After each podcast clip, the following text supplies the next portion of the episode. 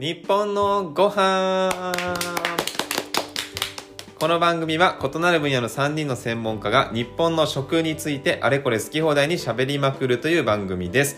私管理栄養士で動物なら羊の丸尾ですよろしくお願いします日本料理の料理人で動物占い像の薄井花子ですよろしくお願いしますえービジネスコンサルタントをしております動物占い黒ひょうの宮本ですよろしくお願いしますはい今回は、えー私羊さんの担当会でございますはい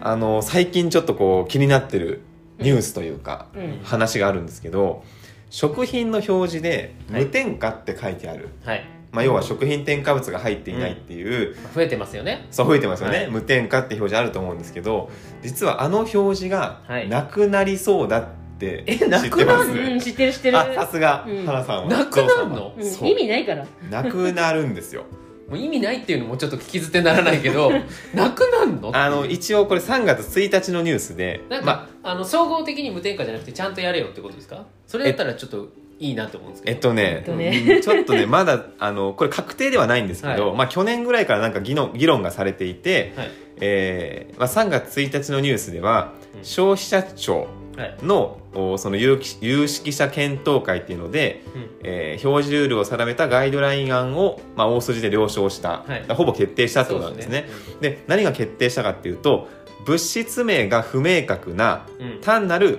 無添加の表示などを禁止事項とすると。うーんいうことで要はその今無添加って書いてあるのってはいなんていうかな基準ないんですようん要はな何が無添加なのかっていうのは別に決められてなくてうん例えばじゃあ保存料を使ってないからこれ無添加ですはいでも他の添加物使ってるけどねうんっていうのもあるんですっバカ野郎本当なんばっていうのもあってじゃあその辺がちょっと良くないからっていうので、もうじゃあ無添加っていう表示はやめましょうみたいうん、何が入ってないのかってしっかり書くっていうことですか、なうーんと多分その辺はちょっとまだあれなんですけど、うん、そうしてでもねな なんか世の中の流れ的にはどんどんそういうのがしづらくなっていて、はいでこれ多分ことのほ、まあ、発端でもないんですけどあるパンの会社があって、で他の会社のパンっていうのはあうん他のおパンの会社っていうのはうん例えば乳化剤使ってませんよとか、はイいーストフード不使用ですってこううん表示してたんですね。でそれを見たあるパンの会社がやめてくれと。うんあのそんな風に書いたらそのなんか乳化剤とかイーストフードが悪いものみたいじゃないかとうんでその表示やめーみたいなうんのも多分つながってるんですようんううんん要はそのそうなんです使よってないって書くとえじゃあ使ってるのがいけないんですかっていうううんん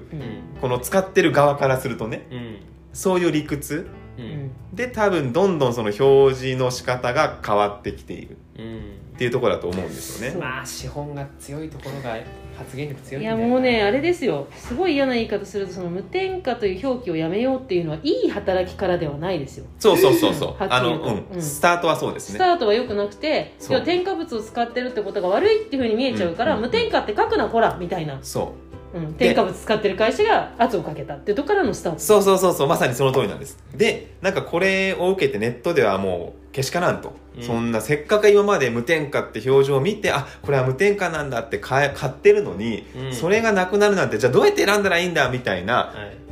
風になってるんですけど、うんでも僕はどう思ったかっていうと、うめっちゃいいことだなと思ったんですよ、うんその動機は良くないですよ、うんうん良くないんだけども結果として無添加の表示がなくなるのはこれ好ましいことじゃないかなと思ってそうますだねでだって無添加って無添加じゃないもんね今の話そうい今ぜ現在そうなんで、うん無添加って書いてあっても別に本当の無添加じゃないしそうそう全然詐欺師、だったら もう全然さだったらちゃんと原材料を見たらいいじゃんっていううんうん、そうよだから逆にこの無添加なんていうものを頼りに買っちゃいけないんですよ、うん、まあでもね正面に書いてあるからねやっぱそまずそそこから見ちゃうよねそう見ちゃでそこから手に取って、まあ、後ろ見て、うん棚に戻したりもするんだけど、うそううんうんうんだからなんていうかな逆に無添加って表に書いてあったら、うんもうそれだけであこれいいんだって言って買い物の方入れちゃうじゃいないやでですもかそれがほとんどだと思いますでそれがなくなるから、うんえどれが添加物わかんないじゃあ結局裏見るかっていうので結果的に本当にいいものを選べる、まあリテラシー上がっていくんじゃないのかなそうとそうそうそうそう、はって思ったんですよね、はいはいはいはい、うんまあねこれはもう丸尾先生がね添加物に対してもバンバンバンバンこれはいいこれはダメって言っていかないといけないですね風まはあ強い知です識けどはね、はい知識は持っといた方がやっぱりいいのかなとは思うんですけど、まあ添加物っていうことに対する添加物ってさ、まあ、私も使わないし嫌いだけどただメーカー側からするともうこれ悪魔のささやきなんですよ いやだって確実に効率化しますからねビジネスっていうのは効率化なんで、そうそうその通りでうんまずは効率化するでうんまずはコストを下げられる、はいうんっていうのともう一つは安定した状況を供給するっていう意味で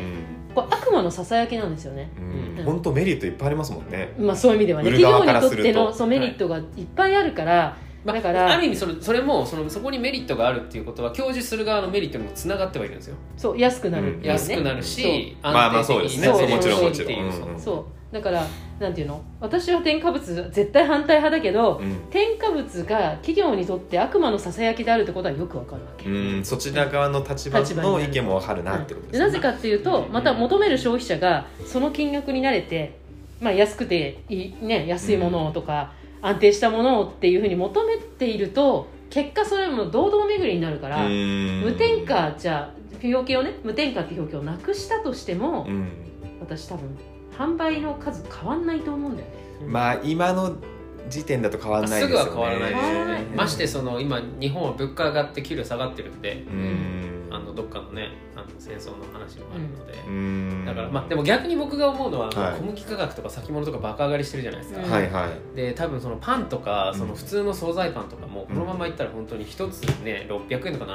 800円とかって高級パンみたいな金額にじなゃあってるおと思う米食べよそううねそやっぱりうそやっぱ分かったよう今でそもそうんも国内需要が、はいそうあのーあって生産できるものを食うべきなんだと思うそうなそうなんんでですすよよ SDGs ですそれそうですでよあのね海外から入れるものが高くなるのは当たり前じ当ゃなたいでりすか前当たり前健全な状態だから高く買いたい食べたい人は高いお金払って贅沢品うんうん稼いで買えば食べればいいんですよ、全くそうじゃないその通人りは米食えばいいと思うよいいいでそれが逆転してた日本がおかしいのよや本当ですねだから日本は自給率がいつまでたっても上がらないのそうそうそうそううんそのそうだ高度経済成長でそのいわゆる企業たちが頑張って給料がバンって上がって国際的な水準が上がりましたと、うんうんで国内のその減反政策とかしちゃって、うんうん外からの方が安くなるからそれをやってたのがまずいんだって逆に今までがいびつだったそうそうそうっていうことですねだからこれから戻そうっていう最後なんかソフトランディングしましたね戻そう戻そう戻そうまあっていうね戻すにあたりまあ私は思うけどその添加物良くないうんじゃあ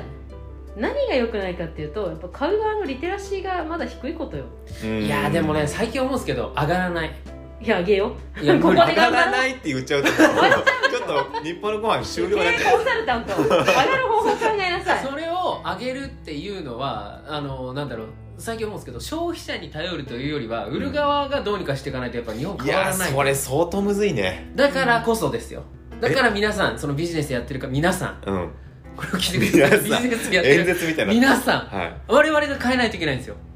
よし Yes we can だねいやーあのね本当にそうなんですようんだからあのー私は絶対添加物なんか食べちゃダメだよっていうのをずっと何十年も言い続けうて、んやっとここまで来てう、んであ気づいてる人が、まあはい昔より増えた、はいうん、増えたけどすんごい小さな一握りだなといやも思うそそれがいいんですよまずそのちっちゃい一握りじゃないですか、うんさっきビジネスやってる人ってこ声をかけたのは、はいこの人たちがしっかりビジネスして展開していこうねっていう話ですようんその気づい一た人が握りのリテラシーの高い人たちビジネスを展開するその自分たちがそのそれを使いつつその情報を使いつつビジネスを展開して巻き込んでいかない限り、おー消費者の方からリテラシーを上げるって結構きついと思うじゃあもう気づいた人が消費者からこう脱却してそう提供する側そうにそうそうそうそうそうそうすごいことをしていかなければ、訴えかけて日本は良くなっていかないと思う、まあ、なんかま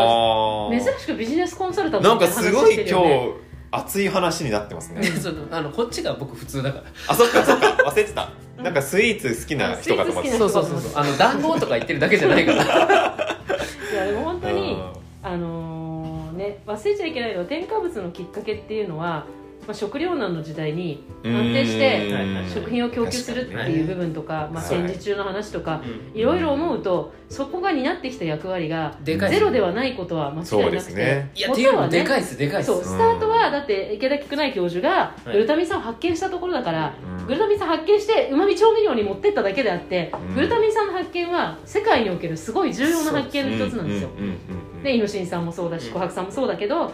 まあ、そういう意味でその研究過程っていうのを全て否定する気は全然毛頭ないんです。うんただそれすらその意味すら知らないで大人になっていってる人間たちがいっぱいいすぎるでそれに対して今なんかもう本当に当てど当てど当てど当てどもうなんかたくさんになりすぎちゃっててうん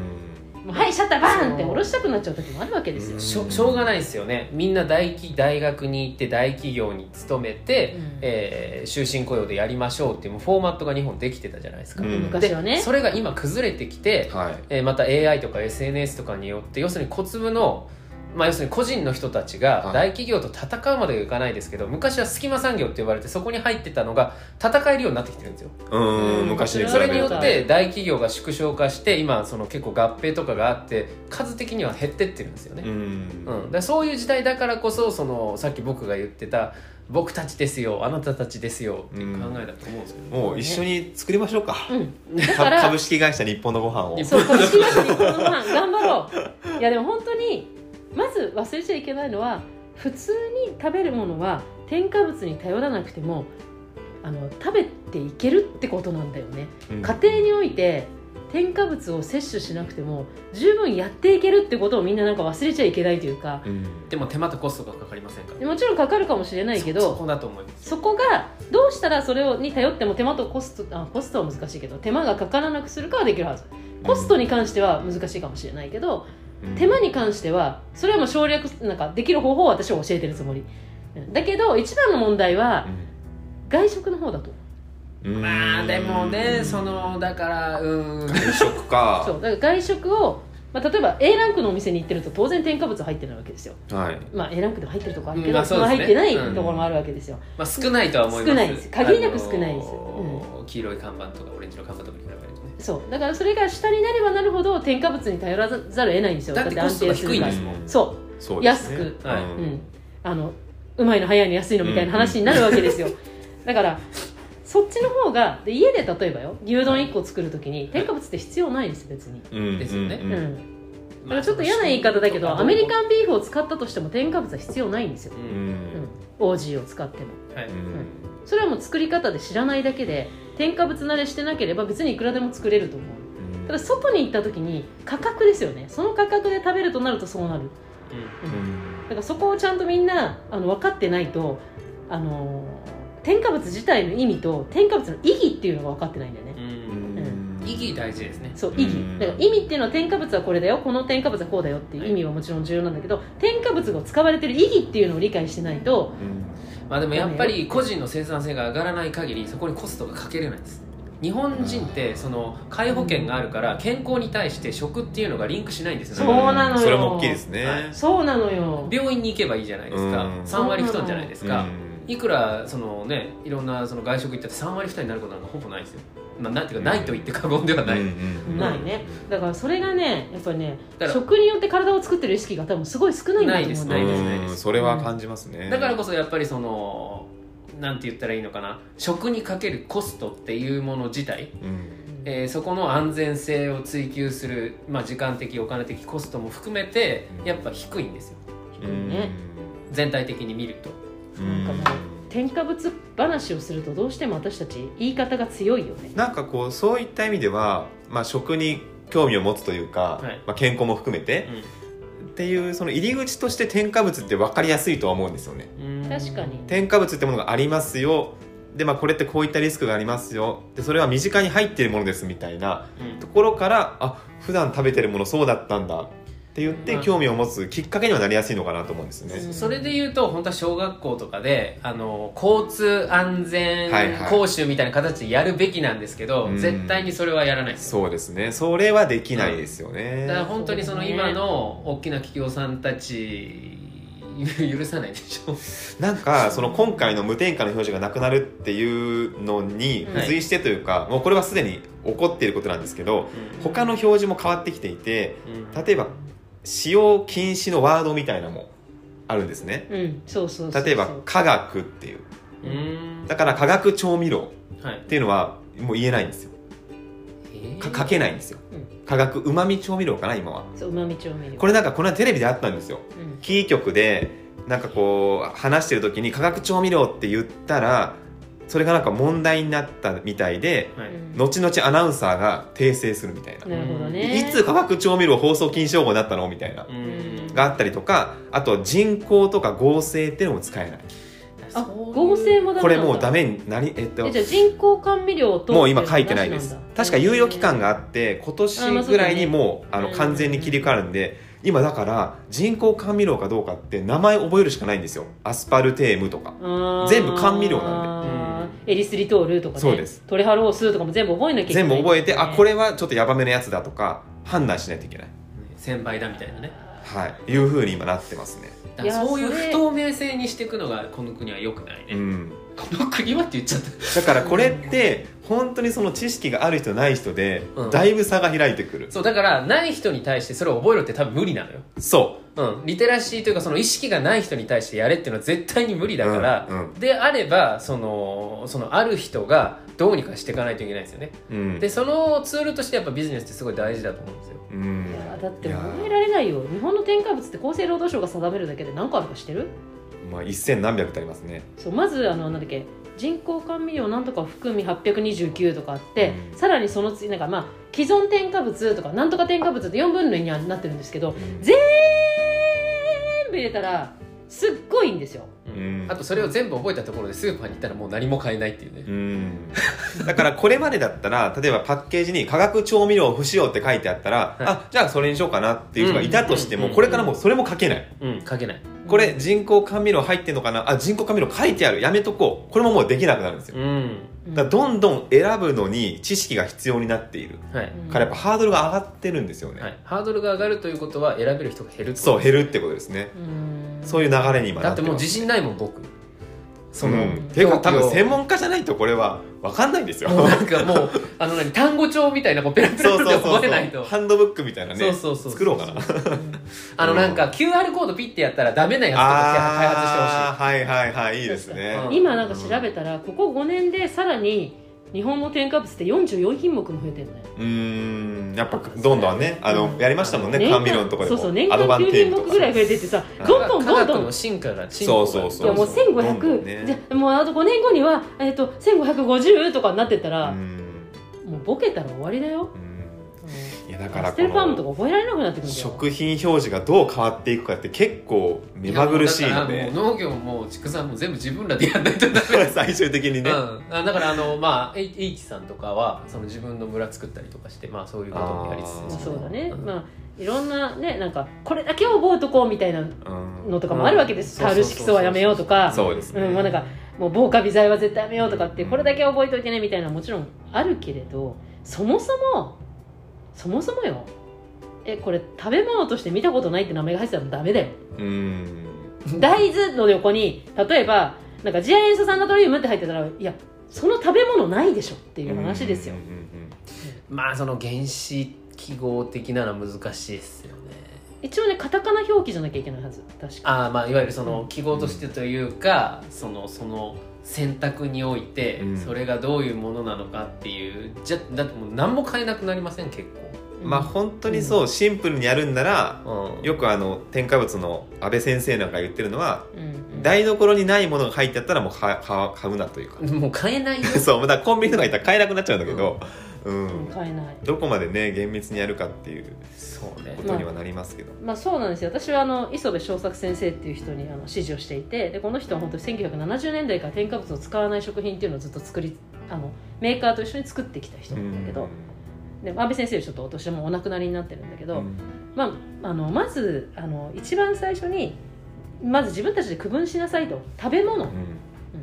で次にずっと使ってきた添加物だけどずっと使ってきたものそれは何かというと実は上白糖も一つだったりとか、ううんん重曹もその一つだったりとかにがりとかそうそうアリュサ塩っていううんそのワインに使われてるもの、うんにがりっていうのも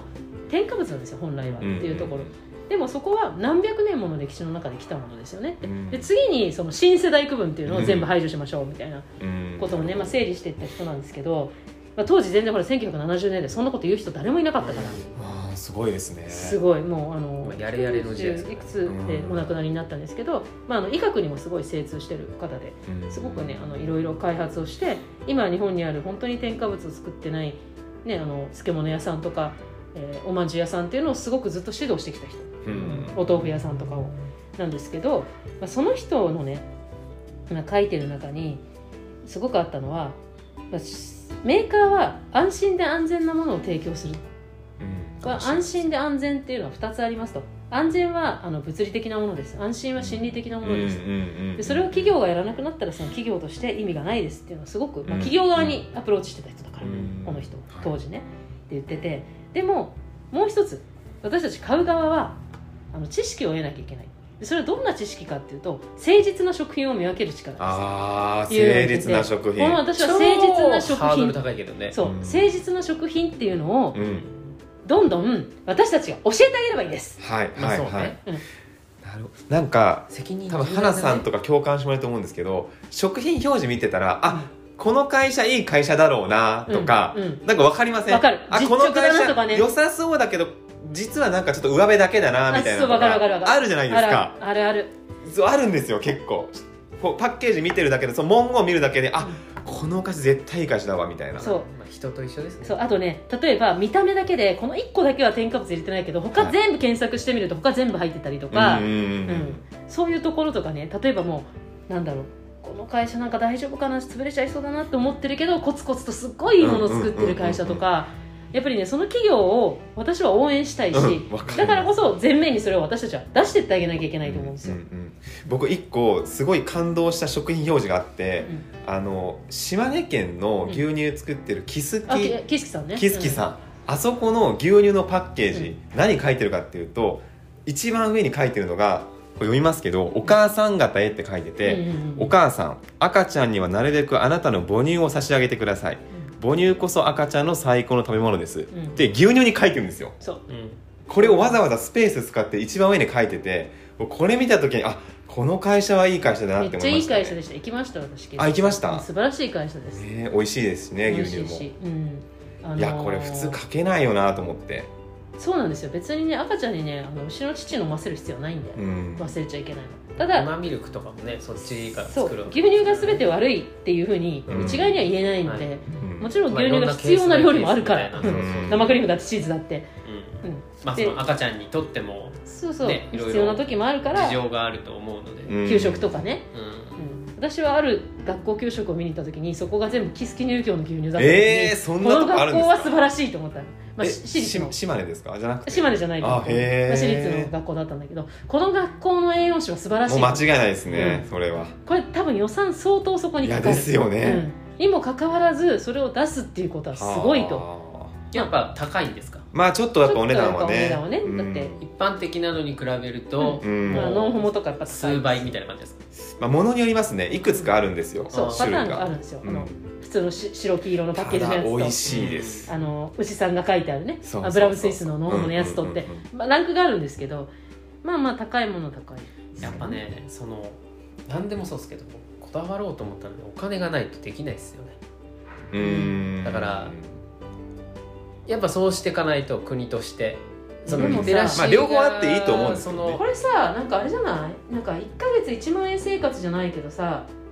例えばそういう添加物を使ってる家庭4人家族と使ってない家庭の4人家族の毎日朝昼晩作ってった時の金額差異って比べてみたいよねまあそのだから結構そ差のつくんじゃかなないりでつすくかと思います、あ、あとその添加物だけじゃなくてオーガニックかどうかとかその辺によっても変わりでまもすそよれね全部やってっていぜや全部完璧にするじゃ相当変わなりいでますすかよ相当うん、まあその外食に行く頻度とかも全部一緒にしあじゃあしてオーガニック F1 はちょっとなしにしそようこは結構上がりますね、うん値段オーガニック F1 はなしにして、まあ、鶏肉とかもいわゆる若鶏使っていいとかにしてあ要はあ添加物だけをとにかくなくしてみるっていう添加物だけだったらそんなに変わんない気もします私多分変だってわんない気がするんだこれだって調味料うんあとあと加工食品はどれいぐらやいに取何るかを作るかにもよるんじゃないですか、でだからそうなのようん、何を作るかによるんですよあだから、だって極端な話毎日鮭買ってきて焼いてんだと変わんないじゃないですか、うんそこですよだから何を食べてるかによってうん添加物を取りやすい食品の食事をしている過程がそうなってんじゃないかなって私は思ってならなくてうんなぜならうちは別に添加物の調味料を使わなくても私はこのもうすぐ弱い50になる中で困ったことが一度もないからうんいやそれはちょっと多分いろいろ語弊出ますよだだっかてら醤油一本買うにしても一般的な醤油より高いの使ってるじゃないですかもちろんただでもみりん一ただ本ねにしても高いの使ってたるじゃないですかだ使ってる量が少ないと思ううんうんいやにしても多分コスト的には高くなると思うでもそんな変わんないよそう調思うでしょ味料は、実は変わらない気がすんだよだってさ今スーパーうのんカツ丼とか見たら220円とかで売ってんだよそれカツ丼でしょカツ丼でしょいまあじゃあちょその金額安さにびっくりしないやするけど、でもあのそうねいうところの人たちにしたらその数百円ですら違いは大きくなるんじゃまなあいちそょうっとそれはちょっとねななかんなだかけど難しいけ実どは私保育園ある保育園に今までいわゆるその例えばウーマンさんの、えー、と脱脂粉乳醤油使ってたところを、うんまあ、森田醤油に変えてとかって調味料だけを変えるっていうのを保育園指導でやったの,、うんそこはうんあの0歳から当然6歳まで保育園児がいるわけですよはいでその量を給食を作ってる調味料を全部変えたのおーで最初もうすごい反対が起きたわけ、うんそんなお金がかかるって言われて、うんうんうんうんでも親にも承諾取らなきゃいけないひょっとしたらじゃあ給食費上がっちゃうかもそこ私立なんで、まあね、そこあの公立じゃないから、うんうんあのいろいろあるんですけどでもそれを説明して、まあ、親御さんにも納得してもらって調味料を変えたの結果1年間で調味料の金額上がったかっていうと実は上がってないんですよへえやっぱ量が減ったからですかそうあそうなんだちょっとそ僕れあとちょっもう一個はね超大事なこ学とがあ会っでて発表しましょうじゃあ超大事なことがあって高いから大事に使うようになったあーなるほどこれはね実はねすごく大きいなるとほ思どうそれでもあー慣それれはたありまらすねダメじゃないですかいやいやでもほらやっぱりそういう家庭だともっとリアルに自分の家計に直結するから、うんうんうんうんああそうですうんねこれはね大きいですよ例えばすごい高高価な塩をバサバサ使わないのと一緒こでれいいですね薄味にもなるってことですよあ要そうだはよちょっと控えめにしとこうかなって言っ そうてそうあの健康的大事に使ういや減塩ちょっとうんうんもうダメ僕ダメ使ったただねあそれはなんでかっていうともう一個はちゃんと熟成されて3年熟成とかのお醤油を使うとうまみはそ増うそうしてる本の当でに美味しいですよね塩分は実は塩分のい摂や取量わがか減るるんですよ僕はだってどっちかっていうとほらそっちの生活がいいと思ってる方だけど、うんそれをこの今の日本の現状に落とした時に、うんそれを是とする人が、えー多いのかっていうふうに考一回えだからた時にやってみてほしいですそうそうはいかない一だろ回うなやってみて、とうんやってみた一回じゃらああなんだ変わんなかったねそうにそなうっそたうらそういいんですよそれは僕らが言い続けて体験しないとわからないから、はいそうそう次醤油切れた時にちょっといつもと違うやつ買ってみてって、そのいつもと違うやつはちゃんと言っといてくださいねこれってうんで言ってる、それは私はそれこそ講座で散々教えている、んもうそうやってその生徒を教育して教育して教育して今何千っていう人たちがみんな、まあ、醤油だけまあ醤油だけは買いました、うん油だけは買いましたっていう人がいっぱいいいんですよ醤油かららで、から家計がすごくひ逼迫しましたって人は実は聞いたことがないうんまあ確かにねうんオーガニックの野菜に全部はできませんあそれはまあいっぱコいいスすト上がりますよ、うん、だいぶと違うから,、うんだから調味料だけっていうと全然で意外きますよと、変わってない気がするうん、多分お金の問題ではないですね調味料に関してはそうだねあと選ぶ力ですね